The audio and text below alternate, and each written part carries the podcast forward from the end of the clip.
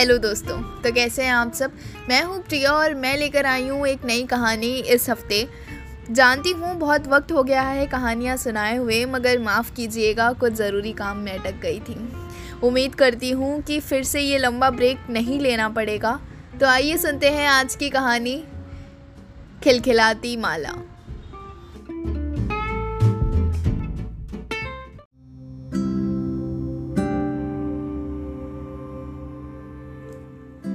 शाम फिरदौस हो चली है।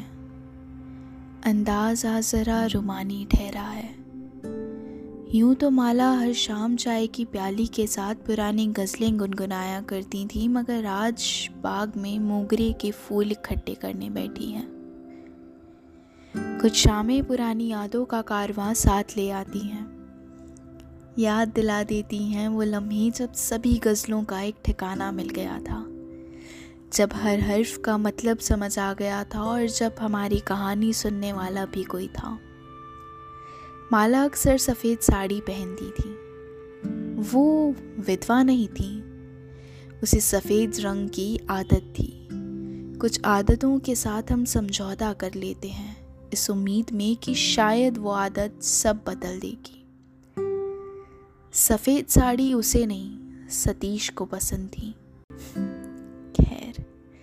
फिरसत में घड़ा हुआ बदन, खूबसूरत चोटी में बंधे लंबे बाल, जिन पर अक्सर एक गुलाब का फूल अटका रहता था।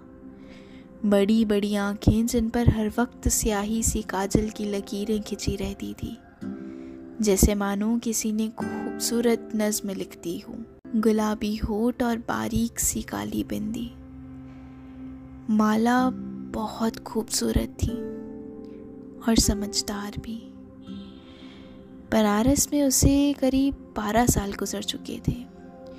रोज़ सुबह घाट जाकर उगते सूरज को देखना उसकी कई पसंदों में से एक था। क्योंकि अकेली थी तो पुश्तैनी ज़मीन जायदाद से उनका खर्चा निकल जाता था। और ज़िंदगी भी साधारण थी, ना कोई शौक़, ना किसी से यारी दोस्ती। बस खुद में मग्न रहने वाली। माला शुरू से ऐसी नहीं थी। वो तो बहुत चहकती महकती किस्म की औरत थी, जिन्हें लोगों के बीच रहना और उनसे बातें करना बहुत पसंद था। नए दोस्त बनाना, उनके साथ बाहर जाना और ज़िंदगी जीने का शौक़ था। घर पर माँ बाबा ज़्यादा पढ़े लिखे नहीं थे और ये विचार रखते थे कि लड़की घर का काम सीख जाए और ब्याह कर चली जाए तो उन्हें पुण्य की प्राप्ति होगी। कम उम्र में शादी होने के बाद धीरे धीरे वो खिलखिलाती माला मुरझा गई। चूँकि सतीश उनके पति उम्र में माला से काफ़ी बड़े थे तो विचारों का मेल मिलाप हो ना पाया। वो वकील थे और अक्सर काम से बाहर आते जाते रहते थे। जब वो नहीं होते तो माला अकेली ही किताबों में सर मारती रहती। इस कोशिश में कि वो कुछ तो सीख जाएगी ताकि सतीश की बातें उसे समझ में आने लगे। और कुछ देर के लिए ही सही सतीश काम से ध्यान भटका कर उससे बातें करें। अक्सर हम रिश्ते बनाने के लिए खुद को झुकाने लगते हैं। वो चीज़ें करने लगते हैं जो हमारी पसंद से बहुत परे है और इन सब में खुद को खोकर भी कोशिश जारी रखते हैं। समाज ने यही रीत तो बांधी है कि अक्सर किसी से संबंध मज़बूत करने के लिए हमें खुद को बदलना पड़ता है। और इतना कि शायद आप खुद को खो भी दो। किसी और की आशाओं पर खरे उतरते उतरते। माला हर वो कोशिश करती जिससे उसे लगता कि सतीश और उसके संबंध बेहतर हो जाएँगे। मगर सतीश चूँकि बड़ी उम्र का था, उसके लिए माला का हर प्रयास बचकाना बन जाता और फिर दोनों के बीच तनाव और बढ़ जाता। सही तो है उम्र से पहले लिए हुए फैसले समाज के लिए शायद सही भी हों, मगर तजुर्बे और समझ की कमी झलका ही देते हैं। माला जानती थी कि हज़ारों में से सिर्फ़ एक ही कोशिश कामयाब होती है, और उस एक कामयाबी के लिए उसने सात सालों में न जाने कितनी मेहनत की। माँ जब भी फ़ोन करती तो माला मुस्कुरा कर कह देती, माँ, तुमने सोच कर ही सतीश के साथ रिश्ता बांधा होगा ना? तो मैं तो खुश हूँ। तुम मेरी फ़िक्र मत करो। बस पापा का ख्याल रखना। माला हर चीज़ में खुद को ढाल चुकी थी। अपनी पसंद, नापसंद को सतीश के रंगों में पोत चुकी थी। खाने पीने से लेकर घूमने फिरने तक की हर आदत पर विराम लगा चुकी थी। मगर कुछ भी सतीश को ना भाया। सतीश को माला का ज़्यादा पढ़ा लिखा ना होना खलता था। क्योंकि उसके ऑफ़िस में तो सभी औरतें पढ़ी लिखी थी और काफ़ी तरीके से रहना उठना जानती थी। लहरें चाहे कितनी भी तेज़ हों, कुछ पत्थर टस से मस नहीं होते। ना ठंडी लहरें उन्हें बदल पाती हैं, ना तेज़ गर्म लहरें कुछ फ़र्क ला पाती हैं। कुछ पत्थर हमेशा वैसे ही रहते हैं और फिर धीरे धीरे जब वो अड़चन बनने लगते हैं तो उन्हें किनारे कर दिया जाता है। माला पढ़ी लिखी नहीं थी।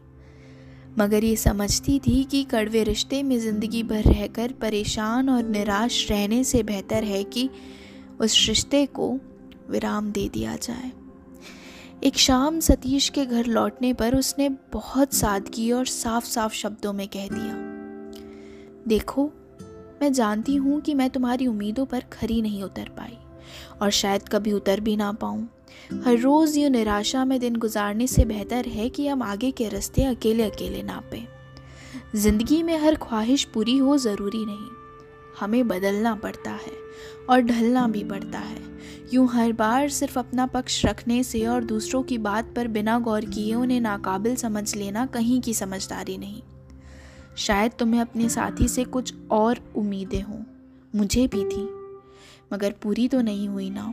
और अगर आज मैंने खुद को इतना बदला है तो मैं तुमसे भी तो कुछ उम्मीदें करूँगी। क्योंकि अब मेरी उम्मीदों पर तुम खरे नहीं उतर पाए तो यही सही वक्त होगा कि हम दोनों अलग अलग हो जाएँ और आगे की ज़िंदगी खुद के साथ बिताएँ। जाने खुद को और हर वो बदलाव करें जो हमें एक अच्छा इंसान बना सकता है। सतीश, ये सुनकर चकित रह गया। कितनी बड़ी गलती की थी उसने, माला को ना समझने में। कितनी समझदार थी वो और कितनी आसानी से उसने हर वो बात बोल दी जो सतीश सात सालों में ना बोल पाया।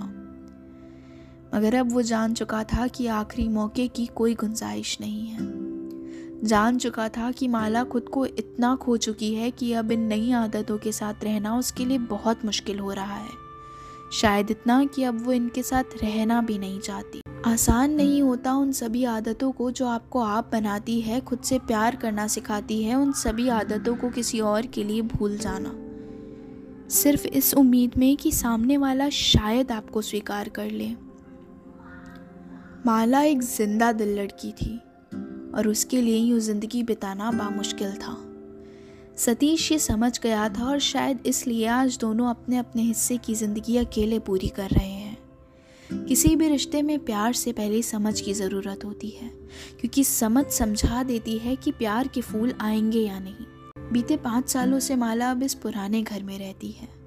माँ बाबा के जाने के बाद वही इसका ख्याल रखती है, खुश रहती है और याद करती है उस शाम को जब पहली बार ही सही जाते जाते सतीश, उसकी हर बात समझ गया था।